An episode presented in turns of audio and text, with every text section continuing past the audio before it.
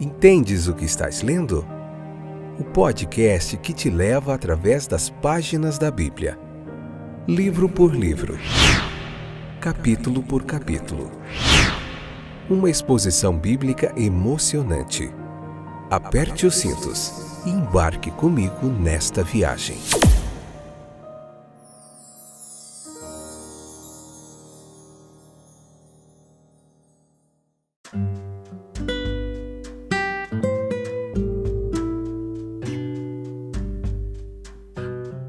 Olá, eu sou o Fábio e estou de volta a mais um episódio do nosso podcast Entendes o que estás lendo? Tudo bem com vocês? Eu espero que sim. Que bom que vocês voltaram aí para me acompanhar nessa jornada. Eu sozinho não tem graça, né? Eu preciso de vocês aí para nós juntos estarmos aprendendo da palavra de Deus. Hoje nós vamos ver Êxodo capítulo 22, a parte segunda e última, né, desse episódio. Ficou um pouquinho menos episódios aqui nesse capítulo. É, parte 2, episódio 231. Estamos na terceira temporada vendo o livro de Êxodo, capítulo por capítulo. Temos mais de 200 episódios aí. Já vimos João, Gênesis. Estamos agora passando um pouquinho da metade de Êxodo. Tem sido uma jornada muito legal, de muito aprendizado. Eu tenho certeza que você vai aprender bastante aí vendo esse episódio e os outros deste livro. Leia o capítulo com calma, em oração, tranquilamente. Depois vem para cá, convida mais gente e vamos junto aprender o que essas leis mosaicas aqui está falando nesses capítulos. Então, a grande consideração que nós devemos ter aqui a respeito desse capítulo 22, nessa segunda parte, é o tratamento adequado que deveria ser dado ao estrangeiro que habitava no meio do povo de Israel. A advertência era: olha, vocês eram estrangeiros na terra do Egito. Não se esqueçam disso. Por mais que fosse a tentação de tratar mal os estranhos, tal tratamento, se visto apenas sob certa luz, dificilmente seria desculpável. Israel tinha sido estrangeiro no Egito, não apenas estrangeiro entre os egípcios, né? Não apenas estrangeiro no Egito, mas entre os egípcios e até certo ponto exilado de Deus, que aparentava tê-los esquecido ali, mas agora ele os trouxe para si, eles deveriam ser seu povo, uma nação santa, e era falta de lealdade a Deus. Era um comportamento indigno de uma nação santa que eles tratassem os estrangeiros como os egípcios os trataram. Então veja que Deus odeia os Deus, ele ele se ofende com o opressor em todos os lugares e ele sempre se compadece do oprimido. Deus não gosta desse tratamento. Deus, ele, o estrangeiro, ele pode tornar-se como nascido em casa. O estrangeiro pode se familiarizar com as alianças e promessas divinas, como se fosse um israelita desde o ventre. Mesmo os israelitas já estavam sendo advertidos contra contar demais com sinais externos e descendência natural. Veja que nós devemos sempre procurar o mínimo de fé viva em vez de o máximo de ortodoxia formal. Deus nos dará olho para descobrir o olho honesto e bom. Se o estrangeiro que vem é uma ovelha errante procurando o verdadeiro rebanho ou um lobo em pele de cordeiro. Então, Deus gosta de tratamento igualitário. Vemos advertências aqui também quanto ao tratamento da viúva e do órfão, versículo 22 ao 24. Essa liminar aqui é ainda mais humilhante de receber do que a anterior. Já era ruim o suficiente encontrar aqueles que haviam sido estrangeiros no Egito, oprimindo os estrangeiros entre si e esquecendo seus próprios sofrimentos e livramentos. Ainda assim, a leve desculpa estava disponível de que, como a misericórdia de Deus para com Israel ela retrocedeu para o passado e tornou-se uma misericórdia para uma geração anterior em vez de uma atual. Pelo menos assim poderia ser colocado de uma maneira plausível. Era muito provável que fosse esquecido. Os homens eles são incapazes de fazer o passado resistir com qualquer poder às influências do presente. Isso é uma desgraça, com desculpa da palavra. Para a natureza humana, que uma injunção para não afligir a viúva e o órfão seja necessária. é um elemento muito bonito da revelação de Deus, de si mesmo nas Escrituras, que ele é tão frequentemente colocado diante de nós como cuidando dos órfãos e das viúvas e denunciando aqueles que não se importam com eles. Viúvas em suas necessidades e seu suprimento para suas necessidades aparecem em alguma das cenas mais proeminentes da página sagrada. Observe a provisão que foi feita para o órfão e a viúva, junto com o levita e o estrangeiro, para comer do dízimo do produto anual. Essa era a ordem que eles também obtivessem a sua parte nas alegrias da festa, na festa de semanas e na festa dos tabernáculos. Você pode ver lá em Deuteronômio 14 falando disso, Deuteronômio 16. As roupas do vizinho podem ser penhoradas sob certas condições, mas as roupas de uma viúva jamais deveriam ser penhoradas. Deuteronômio também 24, 17 tem a reafirmação disso. O molho esquecido no campo e as espigas dos ramos de oliveira e das vinhas deveriam ser deixados para o estrangeiro, o órfão e a viúva. Veja lá que maldito seria aquele que perverteu o julgamento do mesmo. Quando Deus sustentou Elias no tempo da seca e fome na terra, ele sustentou a viúva e o órfão ao mesmo tempo, e quem sabe quantas viúvas e órfãos além daqueles faz parte do louvor que é devido a Deus em cânticos, que se alivie o sofrimento do órfão e da viúva. A Bíblia diz que Deus é pai dos órfãos, juiz das viúvas é Deus em sua santa habitação. Portanto, não pode haver engano sobre o interesse de Deus por aqueles que são deixados sem seu provedor e protetor natural. Mas por outro lado, essas mesmas escrituras que nos asseguram a preocupação de Deus nos lembram da crueldade, injustiça e opressão do homem. Jó, lá em 24,3, nos fala daqueles que expulsam o jumento do órfão e tomam o boi da viúva como penhor. Veja que era parte do clareamento da memória enquanto pensava em seu passado mais feliz que ele havia libertado os órfãos e feito o coração da viúva cantar de alegria. Lembra que Jó fez isso? Deus ele enviou Isaías também aos hipócritas, os religiosos formais que saciavam a Deus com observâncias cerimoniais e ortodoxais e dogmáticas, para complicar um pouquinho aqui o português, para que se voltassem às realidades da justiça. E uma das coisas mais importantes entre elas era julgar os órfãos e pleitear causas, as causas da viúva. A cidade fiel havia caído, até que aqueles cujo dever era julgar os órfãos e fazer com que a causa da viúva chegasse a eles. Eles afundaram em companheiros de ladrões e buscadores de suborno. Na parábola do juiz que não temia Deus nem considerava o homem, nós podemos ter certeza de que há um grande significado além do propósito para o qual foi falado enquanto antes de tudo ensina a necessidade de importunação através da oração.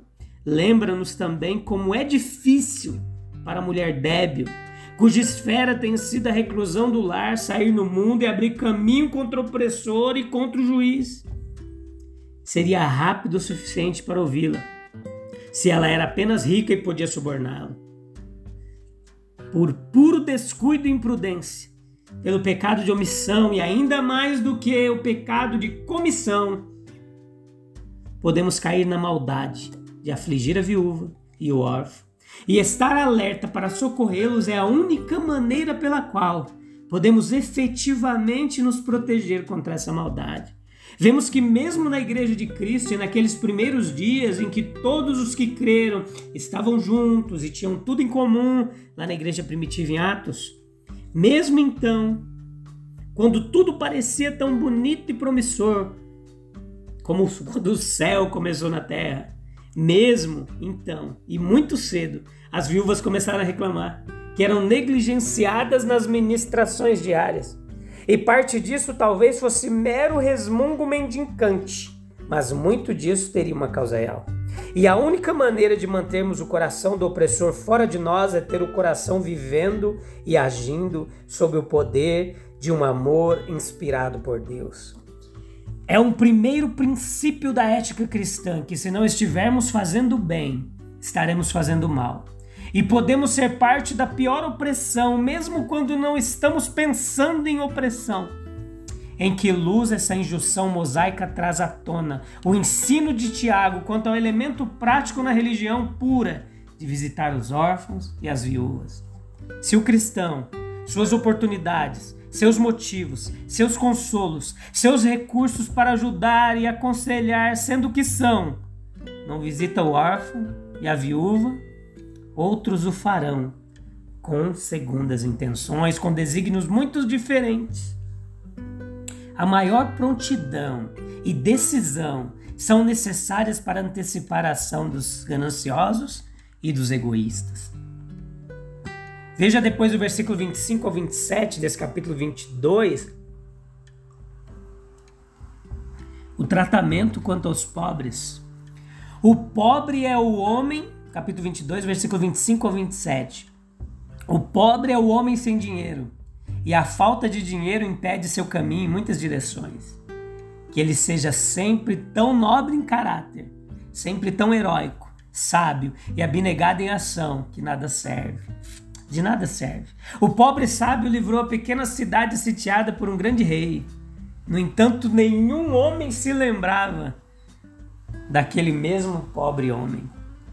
Esses israelitas haviam saído do Egito com imensa riqueza, mas provavelmente mesmo assim ela foi distribuída de maneira muito desigual. E a tendência seria, como sempre é, que a desigualdade se tornasse muito pior veja que se tornasse ainda muito maior ou pior. Né? Portanto, nesse regulamento, Deus estava se dirigindo àqueles que, pelo sentimento desordenado de desejo que a riqueza inspira, seriam peculiarmente tentados a tirar vantagem dos pobres. Deus nunca mostra nenhuma misericórdia para com o rico no que diz respeito às suas riquezas. Essas riquezas estão cheias de perigos e mais perigosas para seu dono do que para qualquer outra pessoa. Mas Deus, em muitos casos, ficaria mais satisfeito em dar do que em prestar. Se ao menos os homens estivessem procurando de todo o coração fazer a vontade dele, todos esses regulamentos, essas regras, essas leis minuciosas seriam completamente desnecessárias. A vantagem dos pobres, como acabamos de ver, era o principal a ser considerado aqui. E pode ser para a vantagem do receptor e ainda mais para a vantagem do doador, no sentido mais alto da palavra vantagem. Dar, esperando não receber nada de novo. Assim como o dinheiro causa danos incalculáveis quando gasto de maneira tola e perversa, assim quando ele é gasto com sabedoria, pode fazer um bem incalculável e incomparável. Emprestar pode servir bem, mas dar pode servir muito melhor, e esse é o caminho mais sábio que se julga fazer o maior bem. Alguns achariam mais fácil dar do que emprestar, sendo naturalmente generosos, evitando o risco de serem considerados mesquinhos.